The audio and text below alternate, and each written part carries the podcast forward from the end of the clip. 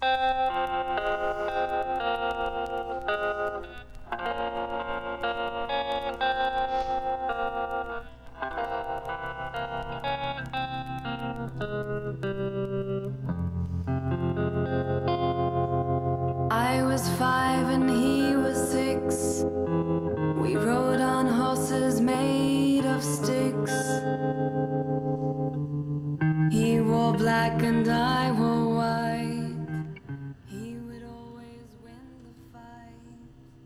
Καλησπέρα.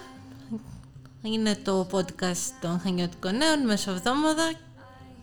Κινηματογραφικά σήμερα. Α, Γιώργος Κόνιστας, Φανή Νικηφοράκη. Κινηματογραφική μουσική γιατί έχουμε κινηματογραφικό θέμα. Μιλάμε για τις παραγωγές που επιλέγουν τα Χανιά. Για την Κρήτη γενικότερα για να εκτελεστούν και θα μιλήσουμε με έναν άνθρωπο ειδικό. Τον σκηνοθέτη κινηματογραφιστή Θοδωρή Θωμαδάκη. Τον Fixer in Crete. Είχαμε την ευκαιρία το τελευταίο διάστημα να, να, να φιλοξενήσουμε εδώ την ε, προβολή την ώρα του Την Πάνα, ώρα μια του γερμανική παραγωγή. Ε, θα μας μιλήσει περισσότερο για αυτά ο Θοδωρής. To shoot you down.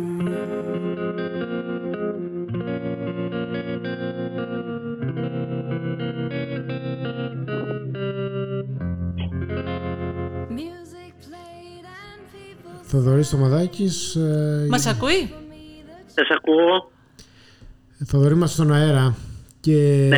ειμ- είσαι και εσύ στον αέρα συνέχεια ήσουν μάλλον αυτές τις μέρες στον αέρα των σφακίων Τον αέρα των σφακίων. γιατί Του Λουτρού. του Λουτρού Της Ανόπολη, της Αράδενα. πολύ αέρα, Και των πήρα- Χανίων. πολύ αέρα πήραν τα μυαλά σου; Ε, μακάρι.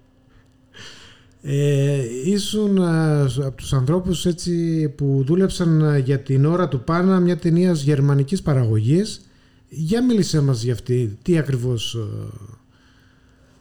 Ναι, ε, η ιστορία ξεκίνησε περίπου ε, τέλη Γενάρη, αρχές Φλεβάρι, όπου είχα ένα request από μια αθηναϊκή εταιρεία για λογαριασμό μιας γερμανικής εταιρείας, όπου μου στείλαν το σενάριο και μου είπαν ότι αναζητούν χώρους για να γυρίσουν ε, την ταινία. Εγώ πρότεινα κάποιους χώρους στη Νότια Κρήτη, ζητήσαν να τους δούνε. Εγώ τους είπα ότι οι κατάλληλοι χώροι είναι στα Σπακιά και στο Λουτρό. Ε, οι Γερμανοί ζητήσαν να δουν όλη την Κρήτη. Κάναμε δηλαδή ένα σκάουτινγκ όπως λέμε στη γλώσσα μας. Σχεδόν όλη τη Νότια Κρήτη. Ξεκινήσαμε από Μπαλιόχωρα και φτάσαμε μέχρι την Ιεράπετρα. Γιατί θέλαν να δουν την Κρήτη, δεν την ξέραν καθόλου την Κρήτη. Γερμανία Και και, άρχισαν δεν, να και ψάχνουν δεν και- ήξεραν την Κρήτη η Γερμανία ε. Δεν την ήξεραν την Κρήτη.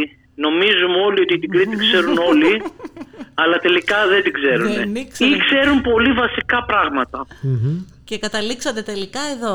Ε, Χανιά, Σφακιά. Και καταλήξαν τελικά να γίνει η ταινία στα σφακιά, δηλαδή το βασικό κομμάτι της ταινίας είναι στα σφακιά και στο λουτρό. Για μίλησε μας λίγο για την υπόθεση έτσι. Η υπόθεση είναι η εξής. Είναι ο πατέρας ε, που έχει χωρίσει με τη μάνα και παίρνει την, ενήλι, την ε, 17χρονη κόρη του και έρχονται διακοπές για να της δείξει ένα αγαπημένο, της, αγαπημένο μέρος του στην κόρη. Η κόρη εφανι, έρχεται στα σφακιά, στην αρχή δυσανασχετεί γιατί, γιατί ήρθαμε εδώ πέρα, σε αυτό το μέρος. Ήθελε ένα μέρος με πο- πολλά μαγαζιά, κόσμο Πιο και κοσμικό. βρήκε κάτι τελείως αντίθετο. Στην πορεία όμως δημιουργείται ένα αίσθημα με έναν σφακιανό και εκεί ξεκινάνε διάφορα Και έχουμε, γεγονότα. και έχουμε και happy end από ό,τι μας έχουν διαρρεύσει. Υπάρχει happy end βέβαια με έρωτες ε, πολλούς, ερωτεύεται και ο πατέρας και γίνεται χαμός. Ο Σφακιανός είναι Σφακιανός, Σφακιανός ή Γερμανός που υποδίεται τον Σφακιανό; Ε, όχι, είναι Έλληνας, δεν είναι Σφακιανός, είναι Έλληνας ηθοποιός. Ε, μ, οι βασικοί όμως συντελεστές είναι Γερμανοί. Συμμετείχαν και δεκάδες ε, βοηθητικοί ηθοποιοί χανιώτες, ε, σωστά; Ναι, πάρα πολύ και πολλοί από τα σφακιά ήρθαν και βοήθησαν.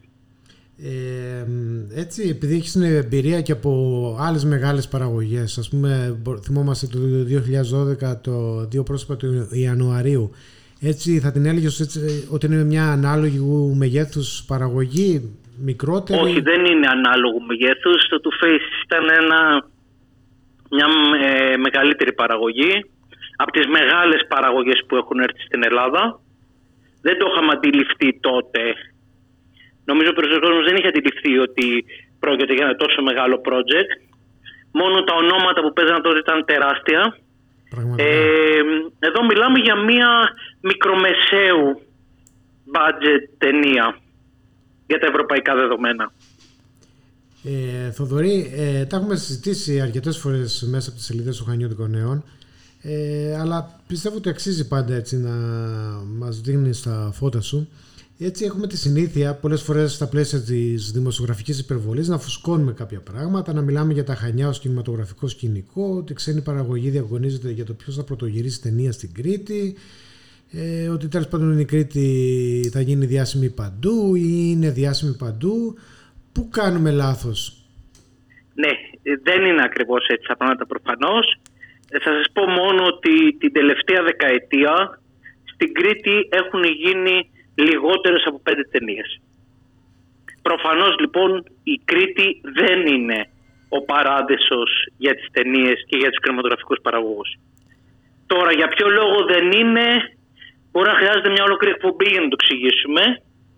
Πάντως σίγουρα δεν είναι ο παράδεισος που νομίζουμε ότι είναι. Για μας είναι ο παράδεισος που ζούμε, αλλά οι ταινίες θέλουν πολλά άλλα πράγματα τα οποία πιθανότατα δεν τους παρέχουμε ή δεν το ξέρουν ότι μπορούμε να τους τα παρέχουμε. Αυτό είναι και η επόμενη ερώτηση που είχα κατά νου. Δηλαδή, ποια είναι τα βασικά μας πλεονεκτήματα έτσι πως τα έχεις ε, ζήσει εσύ, πάνω στα οποία μπορούμε να στηριχθούμε και να προσελκύσουμε και άλλες παραγωγές. Ένα. Και ποια είναι τα βασικά μας μειονεκτήματα.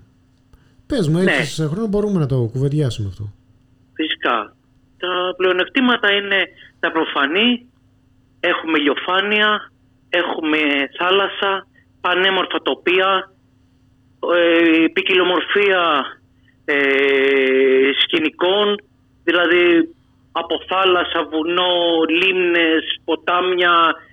Έχουμε πάρα πολύ ιδιαίτερο τοπίο, το οποίο αρέσει στους ξένους και μπορούν να συνδυάσουν πολλά πράγματα.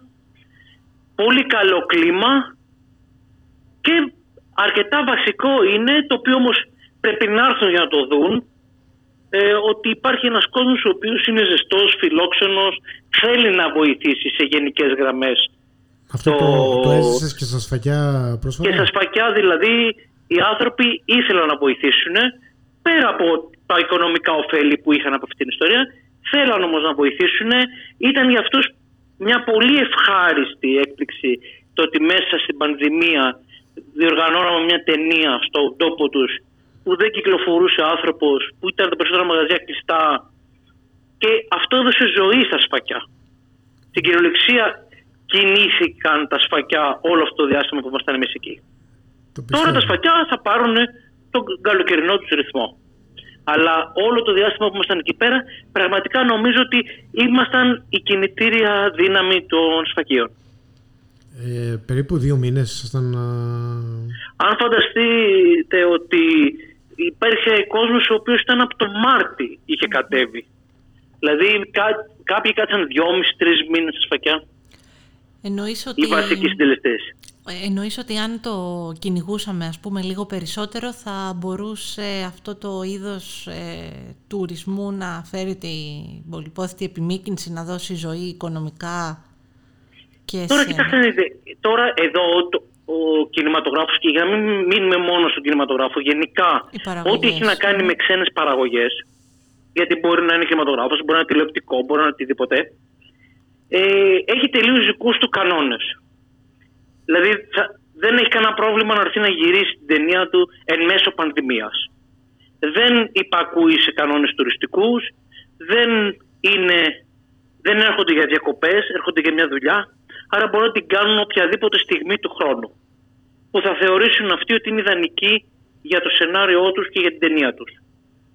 Όμως έχω δει ότι τα τελευταία χρόνια συμφέρει τις παραγωγές να έρχονται σε περιόδους που για μας είναι μη τουριστικές γιατί κάνουν πιο εύκολα τη δουλειά τους, είναι πολύ πιο οικονομικά όλα άρα θα μπορούσε κάλλιστα ο Μάρτης και ο Απρίλης όπως και ο Οκτώβρης και ο Νοέμβρης να είναι οι καλύτεροι μήνες για τέτοιες παραγωγές που θα βοηθούσε πολύ και τον τόπο φυσικά. Ως προς τα εμπόδια που συναντάτε; Τα εμπόδια που συναντάμε είναι εμπόδια που έχουν να κάνουν ναι, έχουν να κάνουν με την ελληνική πραγματικότητα και όχι τόσο πολύ με την κριτική πραγματικότητα. Έχουμε να κάνουμε με το δημόσιο, έχουμε να κάνουμε με άδειες, με αρχαιολογικούς χώρους, έχουμε να κάνουμε με πολλές υπηρεσίες που πολλές φορές δεν μπορούν να συνεννοηθούν μεταξύ τους. Κάτι που μπορεί να φαντάζει πολύ εύκολο στα μάτια των ξένων, για μας είναι γολγοθά για να πάρεις μια άδεια. Μερικά πράγματα θέλουν πολύ χρόνο στην Ελλάδα για να γίνουν ενώ στο εξωτερικό μπορεί να χρειάζεται δύο μέρες, σε εμάς μπορεί να χρειάζεται δύο μήνες μέχρι να εγκριθούν όλα και να γίνουν. Για πες ε... μας ένα τέτοιο παράδειγμα έτσι επαφής με μια υπηρεσία. Θα σας πω ένα απλό παράδειγμα ότι για να, αυτή τη στιγμή για να πάρει κάποιος άδεια να κάνει ένα γύρισμα στο λιμάνι των Χανίων θέλει τουλάχιστον από τρει-τέσσερι υπηρεσίες άδεια. Όπου πρέπει και οι τέσσερις υπηρεσίες να εγκρίνουν. Και σας λέω μόνο το απλό ότι αν απευθυνθείς στο Δημοτικό, πρώτο στο Δήμο Χανίων, πρέπει να περιμένεις να γίνει Δημοτικό Συμβούλιο.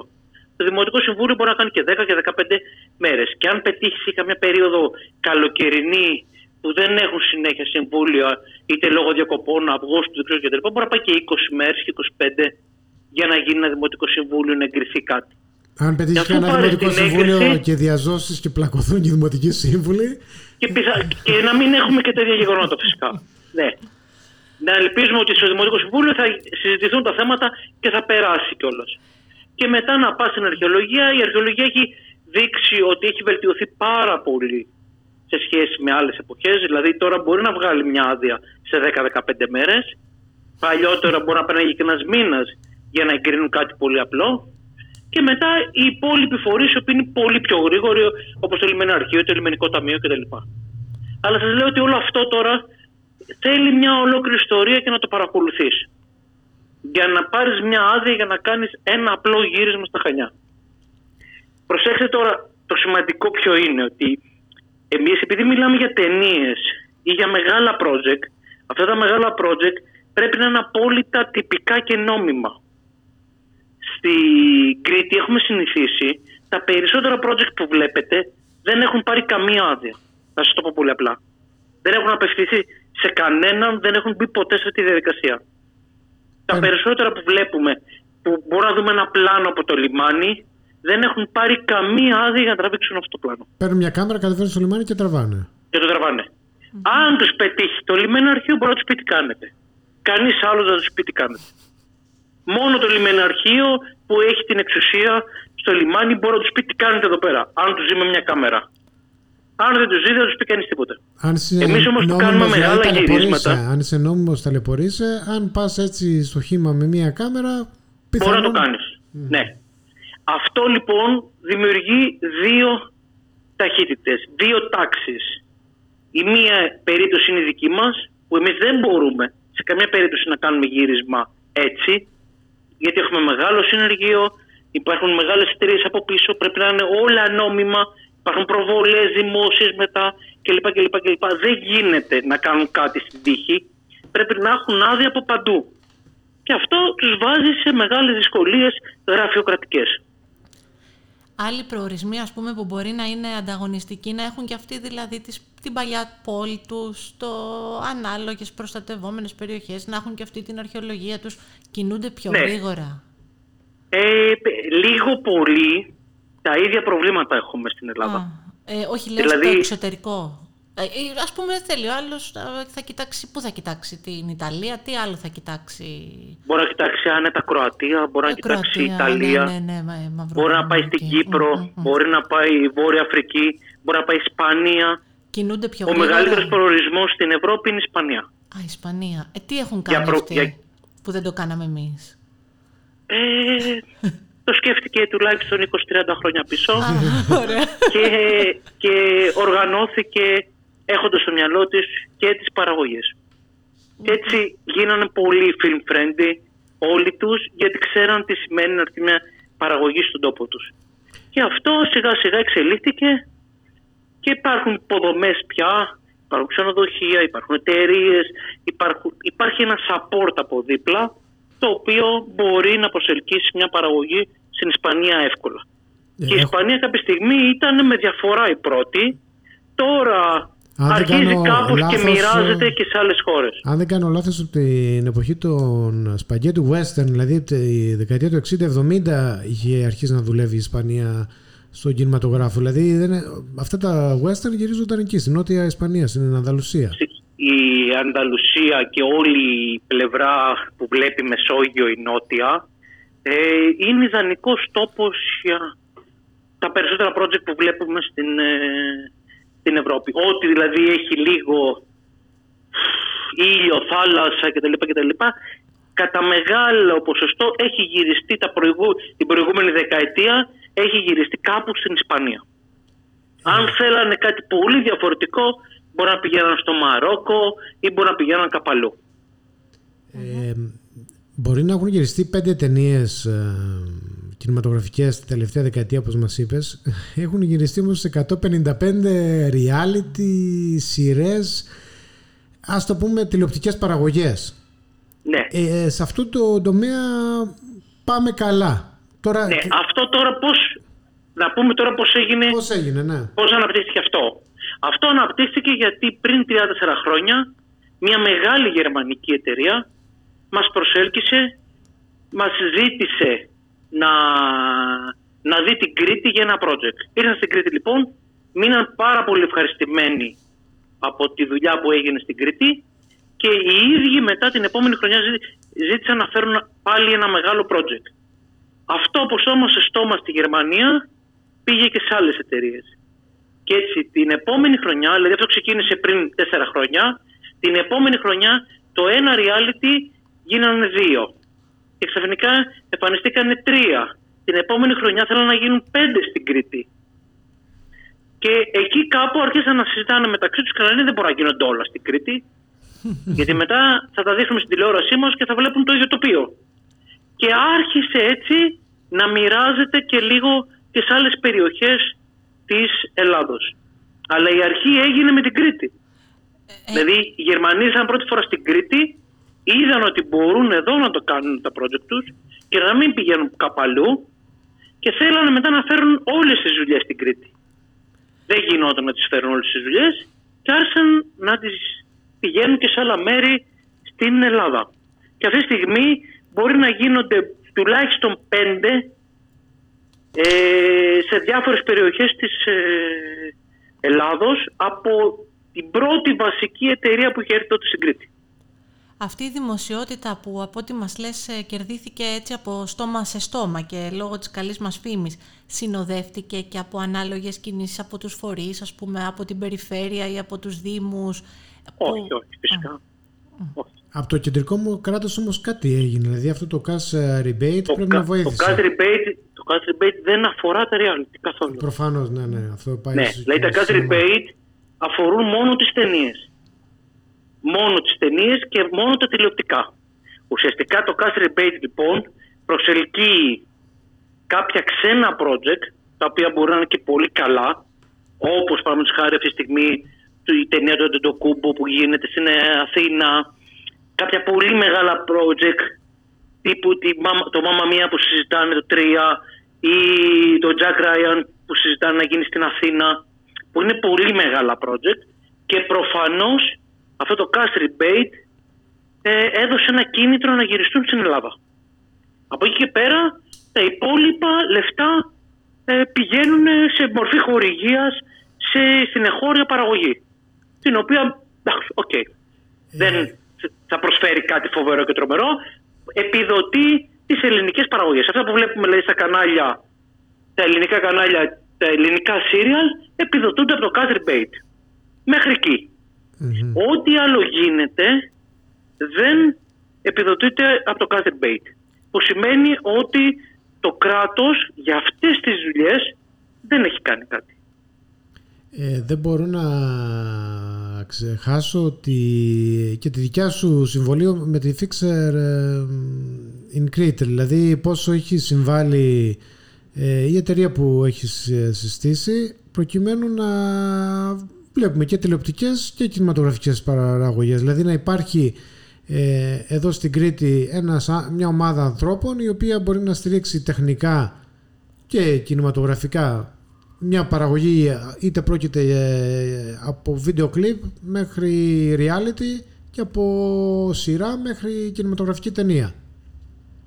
Πιστεύω. Ναι, ναι, σε αυτό Γιώργο κοίταξε να δεις κάτι. Το βασικό είναι το εξής.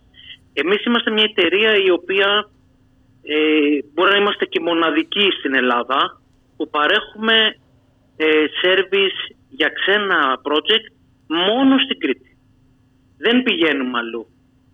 Δεν θα πάρουμε ένα project και θα το πάμε στη Μύκονο. Δεν θα πάμε στην Πελοπόννησο. Δεν θα πάμε κάπου αλλού να γυρίσουμε κάτι. Είμαστε σε εισαγωγικά τοπικιστές.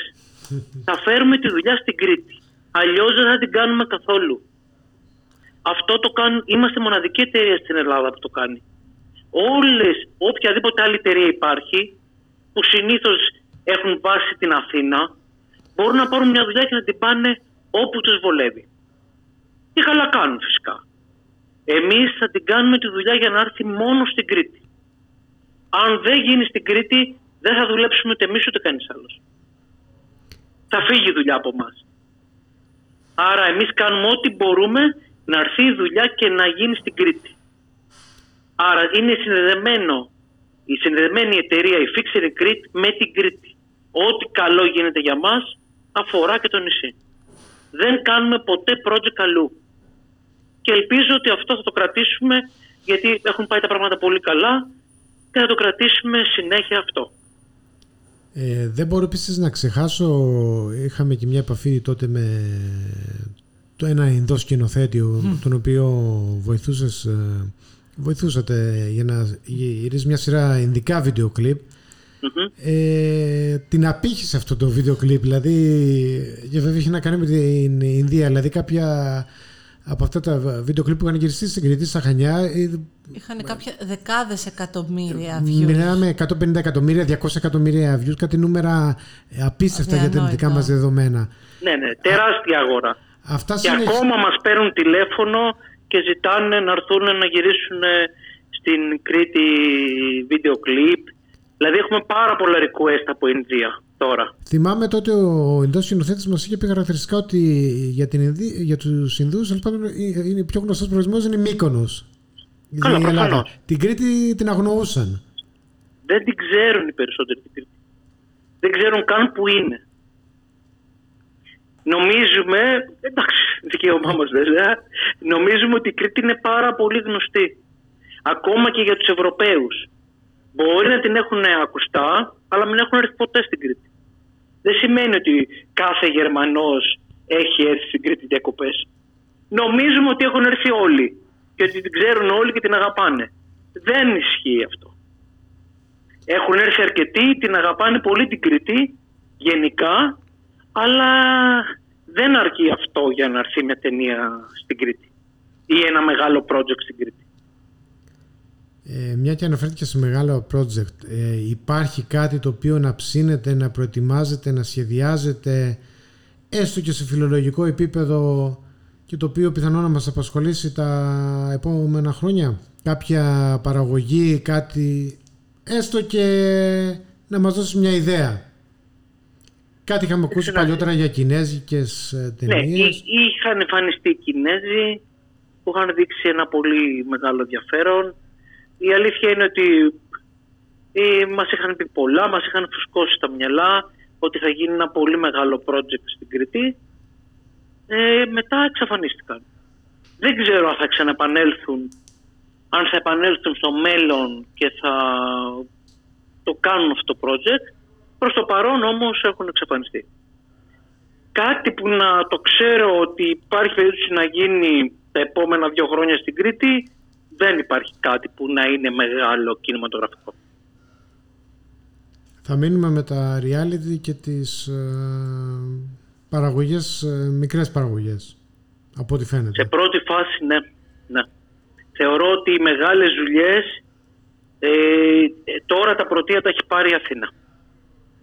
Τώρα δηλαδή γίνονται οι πολύ μεγάλες δουλειές γίνονται στην Αθήνα. Επιλέγεται η Αθήνα, ε, έχει το δυναμικό, έχει το support. Θέλουν οι παραγωγές να κρατήσουν τη δουλειά στην Αθήνα γιατί τους βολεύει όλους. Εκεί είναι το κέντρο, εκεί μπορούν να διαχειριστούν καλύτερα τα πράγματα.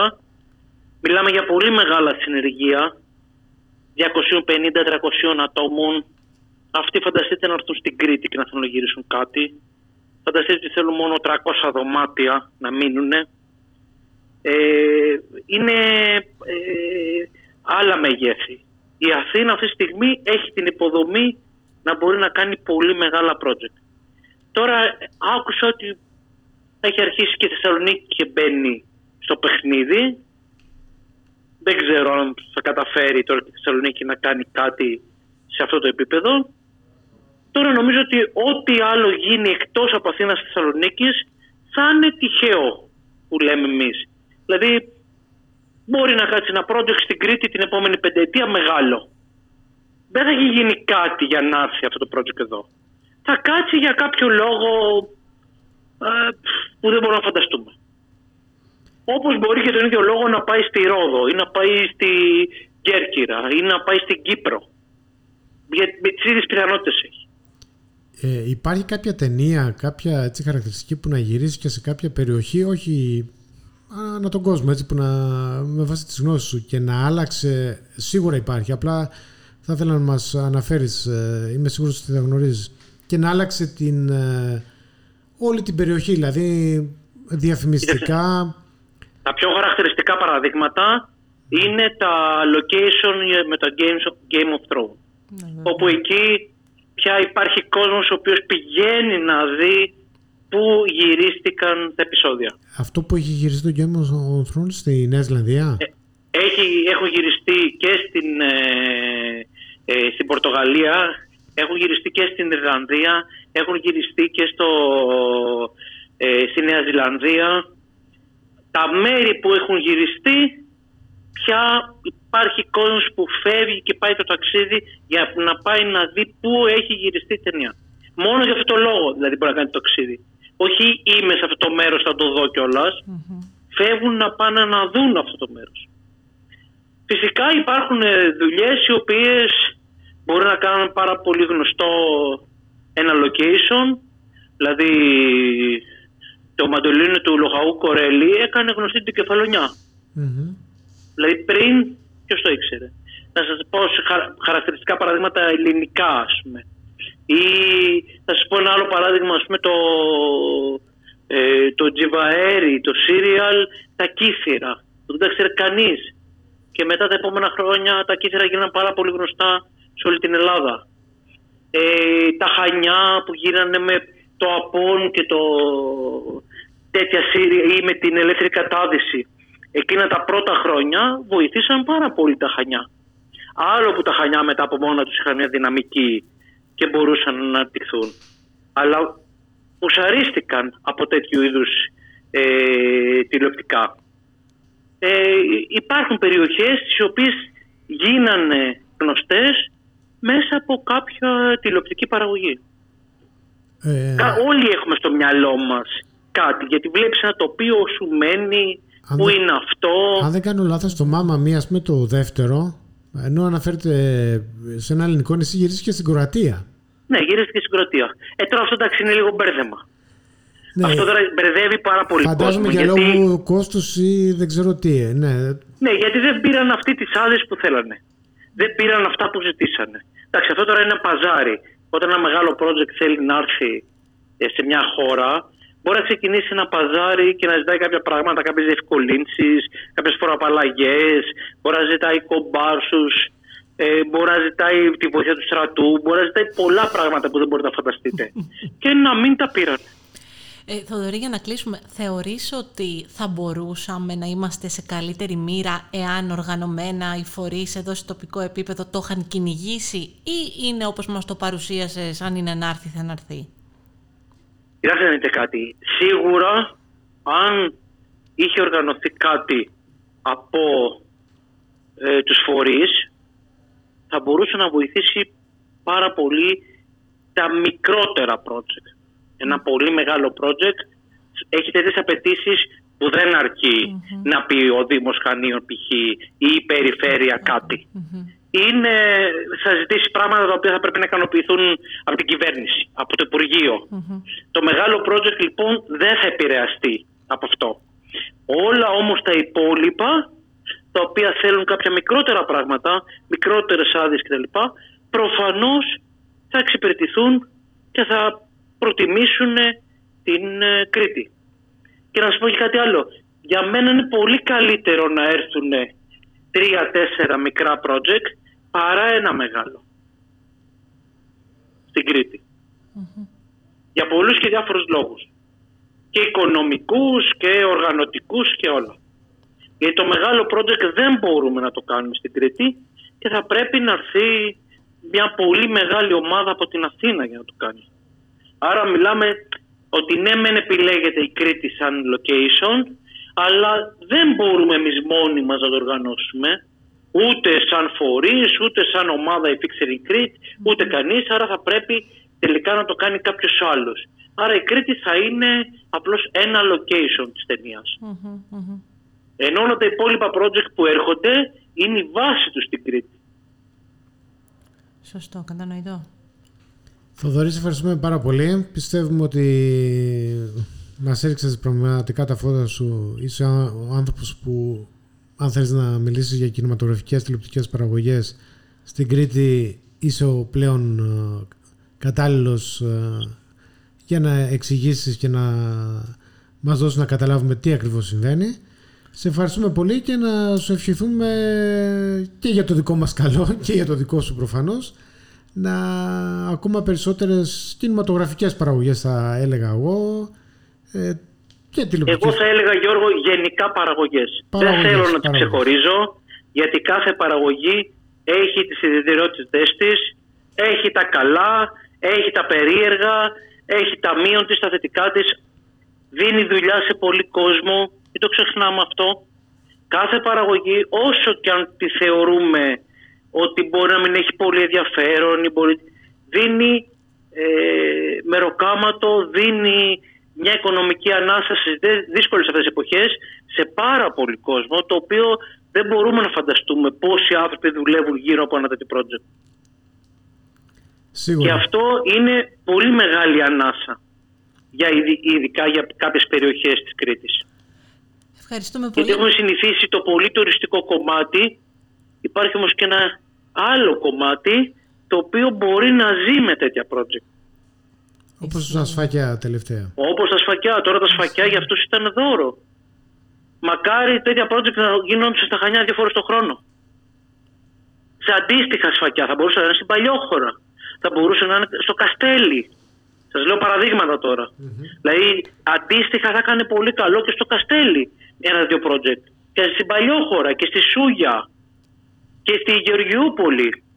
Θα δίνει ανάσα. Όλα αυτά τα ξενοδοχεία ήταν κλειστά. Ακόμα τα ξενοδοχεία τι κόσμο έχουν.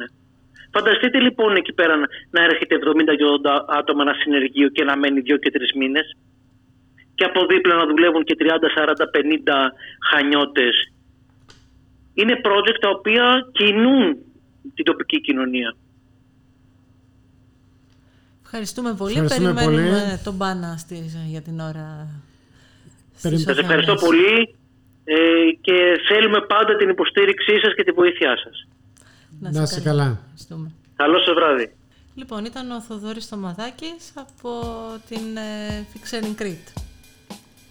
Πραγματικά ε, πολύ, έχουν πολύ ενδιαφέρον όσο μας είπε ο Θοδωρής. Ε, ας κρατήσουμε έτσι το... ότι δεν είμαστε το κέντρο του κόσμου. Έλα μωρέ τώρα. Ε, εντάξει, το έχουμε, το έχουμε. Αν νόμιζα ότι το αφέβαλες. Ε, ας κρατήσουμε ότι είμαστε στο κέντρο του κόσμου, ότι υπάρχουν και άλλες περιοχές με, με καλό φυσικό περιβάλλον, φιλικούς ανθρώπους και ιδιαίτερα χαρακτηριστικά. Καλό είναι και εμείς να είμαστε περήφανοι για αυτά που έχουμε και να φροντίζουμε να τα διατηρούμε και να είμαστε προσγειωμένοι. Θα έλεγα εγώ σε ό,τι αφορά το, στις τηλεοπτικές παραγωγές και στα ε, κινηματογραφικά δρόμενα γιατί όταν κάθε φορά που πρόκειται να γυριστεί κάποια τέτοια ταινία βλέπουμε δι, θηραβικούς τίτλους Κατά, τα Χανιά θα καταλάβουν τη Γερμανία, η Κρήτη θα ενθουσιάσει την Αμερική ε, και άλλα τέτοια ωραία και τα λοιπά, αλλά η αλήθεια δεν είναι αυτή. Η εσωτερική κατανάλωση. Αυτό είναι για εσωτερική κατανάλωση. Ε, ας κρατήσουμε το, τα κέρδη που όπως είπε ο Θοδωρής ε, υπάρχουν για τις τοπικές κοινωνίες και διαφημιστικά και οικονομικά και, ε, και πολιτισμικά μπορεί να είναι αν πρόκειται μια καλή παραγωγή, μια καλή κινηματογραφική παραγωγή και ας δούμε πώς θα μπορέσουμε να κάνουμε ένα βήμα μπροστά. Ας μην σκεφτόμαστε τα Χανιά ή την Κρήτη ως Hollywood, ας τουλάχιστον μείνουμε στις δύο παραγωγές που είπε ο Θοδωρής για το χρόνο. Είναι ένα καλό πρώτο βήμα. Αυτά από εμάς. Τα λέμε στο επόμενο μέσο εβδομάδο.